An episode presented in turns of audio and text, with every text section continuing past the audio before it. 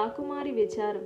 స్వర్ణపురి రాజకుమారి కుసుమలత బాల్యం నుంచి చిత్రలేఖనం పట్ల ఎంతో ఆసక్తి కనబరిచేది. ఆమె అభిరుచిని గుర్తించిన మహారాజు మనోహర సింహుడు ప్రసిద్ధుడైన ద్యోతకుడనే చిత్రకారుని ఆహ్వానించి ఆమెకు చిత్రకళలోని సూక్ష్మాలన్నింటినీ నేర్పించాడు. కొన్నాళ్ళు గడిచాక ఒక రోజున ద్యోతకుడు మనోహర సింహుడితో ప్రభు అమ్మాయికి ఇక నేను చెప్పవలసిందేమీ లేదు. చిత్రకళలో ఆమె సాధించిన ప్రావీణ్యత నన్నే మించిపోయిందని అనిపిస్తున్నది అన్నాడు. మహారాజు ద్యోతకుడి మాటలకు చాలా సంతోషించి అతడికి బహుమతులు ఇచ్చి పంపేశాడు. ఆ తర్వాత కొన్నాళ్ళకు కుసుమలత ఒక చిత్రాన్ని చిత్రించింది. అందులో అందమైన యువకుడొకడు స్వచ్ఛమైన తెల్లని గుర్రం మీద ఒక చేత కళ్ళాన్ని మరొక చేత ఖడ్గాన్ని పట్టుకొని కూర్చొని ఉంటాడు. అయితే ఆ చిత్రాన్ని పూర్తి చేసిన నాటి నుంచి కుసుమలత ప్రవర్తనలో ఏదో విచిత్రమైన మార్పు కనబడసాగింది. ఆ చిత్రాన్ని చూసినప్పుడల్లా ఆమె కళ్ళ వెంట నీళ్ళు కూడా వచ్చేవి. మహారాజు మహారాణి ఎంత బుజ్జగించి అడిగినా ఆమె విచారానికి కారణం చెప్పేది కాదు. ఆమె ఆరోగ్యం నానాటికి క్షీణించసాగింది. ఒకనాడు మంత్రి అజయ్ శర్మ రాజుతో మహారాజా రాజకుమారి గీసిన చిత్రంలో ఏదో లోపం ఉన్నదని నా అనుమానం. మనం ఒకసారి ద్యోతకుని పిలిపించి సంగతేమిటో పరిశీలించమంటే ఏమైనా ప్రయోజనం ఉండవచ్చు అన్నాడు. మహారాజు ద్యోతకుని పిలిపించి చిత్రాన్ని పరిశీలించవలసిందిగా కోరాడు. అతడు ఒక రోజంతా చిత్రాన్ని సూక్ష్మాతి సూక్ష్మంగా పరీక్షించి చూసి ప్రభు ఇలాంటి చిత్రాన్ని గీయడం మరెవరికీ సాధ్యమయ్యే పని కాదు. చిత్రరచనలో ఎటువంటి లోపాలు లేవని రాజకుమారికి ఎంతగానో నచ్చ చెప్పాలని చూశాను. ప్రయోజనం కలగలేదు అన్నాడు.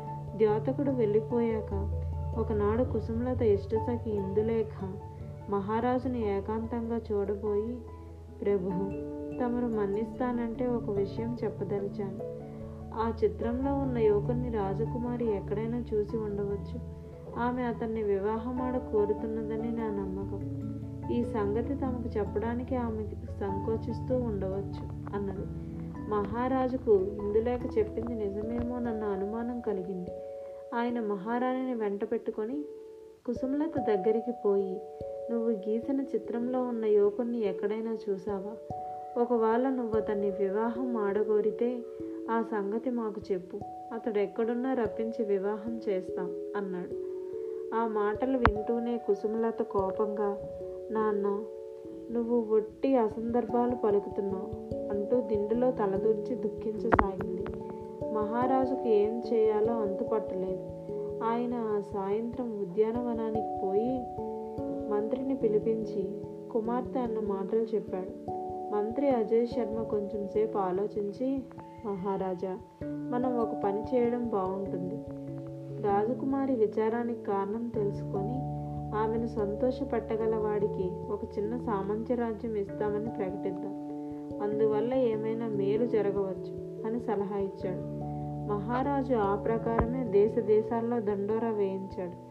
ఎందరో చిత్రకారులు మేధావులు వచ్చి రాజకుమారి విచారానికి కారణం తెలుసుకోవాలని ప్రయత్నించి విఫలమై వెళ్ళిపోయారు. మహారాజు ఇప్పుడేం చేయడమా అన్న దిగులుతో ఉండగా ఒకనాడు సుకేతుడనేవాడు వచ్చి ప్రభు రాకుమారి గీసిన చిత్రాన్ని ఒకసారి నన్ను చూడనిస్తే ఆమె దిగులుకు కారణం చెప్పగలనన్న ధైర్యం ఉన్నది అన్నాడు. అందుకు మహారాజు చిరాకు పడుతూ చిత్రంలో ఎలాంటి లోపం లేదన్నది. గురువులకి గురువైన ద్యోతకుడు ఎప్పుడో చెప్పేశాడు. ఇంతకీ నీకున్న యోగ్యతలేమిటి? అని ప్రశ్నించాడు. ఆ ప్రశ్నకు సుకేతుడు ఒక క్షణం ఆగి ప్రభు క్షమించాలి. యోగ్యతల విషయానికి వస్తే ఇంతకు ముందే మీరు చెప్పినట్టు రాజకుమార్ని గొప్ప చిత్రకారులు మహామేధావులు దర్శించి వెళ్ళారు. కానీ ఆమె విచారం విచారంగానే ఉండిపోయింది. కనుక ఇక్కడ నా యోగ్యతల సంగతి అంత ముఖ్యం కాదు. ఇక్కడ అవసరమైనది ఏమంటే లోకజ్ఞత. కావడానికి నేను అనేక రాజస్థానాల్లో నాట్యాచారుడుగాను చిత్ర సంగీత సాహిత్య శిక్షకుడుగాను పనిచేశాను అన్నాడు. అప్పుడు మంత్రి మహారాజా ఈయనకు ఒక అవకాశం ఇచ్చి చూడండి అన్నాడు. మహారాజు సరేనన్న మీదట సుకేతుడు కుసుమలత గీసిన చిత్తరువును పూర్తిగా పరీక్షించి ఆమెతో రాకుమారి మీరు ఇలాంటి చిత్రాన్ని మరొకదాన్ని ఈ జన్మలో రచించలేరు. అదే మీ విచారానికి కారణం. సాధ్యపడని దాని గురించి ఎంత విచారపడి లాభం లేదు కదా? అన్నాడు. కుసుమలత సుకేతుడి కేసి కుతూహలంగా చూసేంతలో మహారాజు కోపంగా నిన్ను రాజకుమారి విచారానికి కారణం తెలుసుకోమన్నాను కానీ చిత్రకళలో ఆమె ప్రజ్ఞా వలన అంచనా కట్టమనలేదు అన్నాడు. ప్రభు ఇప్పుడు నేను తెలుసుకున్నది రాజకుమారి విచారానికి మూల కారణం. మనిషి తాను ఆశించినది సాధించలేనప్పుడే కాక ఇక తాను సాధించవలసింది ఏమీ లేదని తెలుసుకున్నప్పుడు కూడా విచారానికి గురవుతాడు. రాజకుమారి విషయంలో ఇదే జరిగింది. లలిత కళల పట్ల ఎంతో ఆసక్తి ఉన్న ఈమె ఇప్పుడు సంగీత నాట్య కళలను అభ్యసించే ప్రయత్నంలో తన విచారాన్ని మర్చిపోవచ్చు అన్నాడు సుకేతుడు. సుకేతుడు ఇలా అనగానే మహారాజు కుమార్తె కేసి చూశాడు.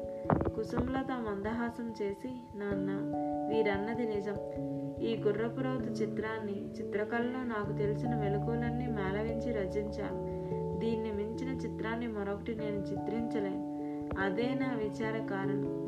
వీరు నేను సాధించినది ఏదో తెలియజెప్పి ముందు కర్తవ్యం ఏమిటో కూడా వివరించారు. నేను నాట్యం సంగీతం నేర్వదలిచాను. అందుకు వీరే నాకు గురువులు అంటూ సుకేతుడి పాదాలకు నమస్కరించింది. మహారాజు పరమానందం చెంది సుకేతుడితో ఆచార్య మీరే నా కుమార్తెకు గురువులు అన్న ప్రకారం మీకు సామంతరాజ్యం ఇస్తున్నాను అన్నాడు. సుకేతుడు చిన్నగా నవ్వి నేను కళారాధకుని నాకు రాజ్యం ఎందుకు? తమ ఆస్థానంలోనే ఉంటూ రాకుమారికి నా చేతనైనంతలో నాట్య సంగీత విద్యలో శిక్షణ ఇవ్వగలను అన్నాడు.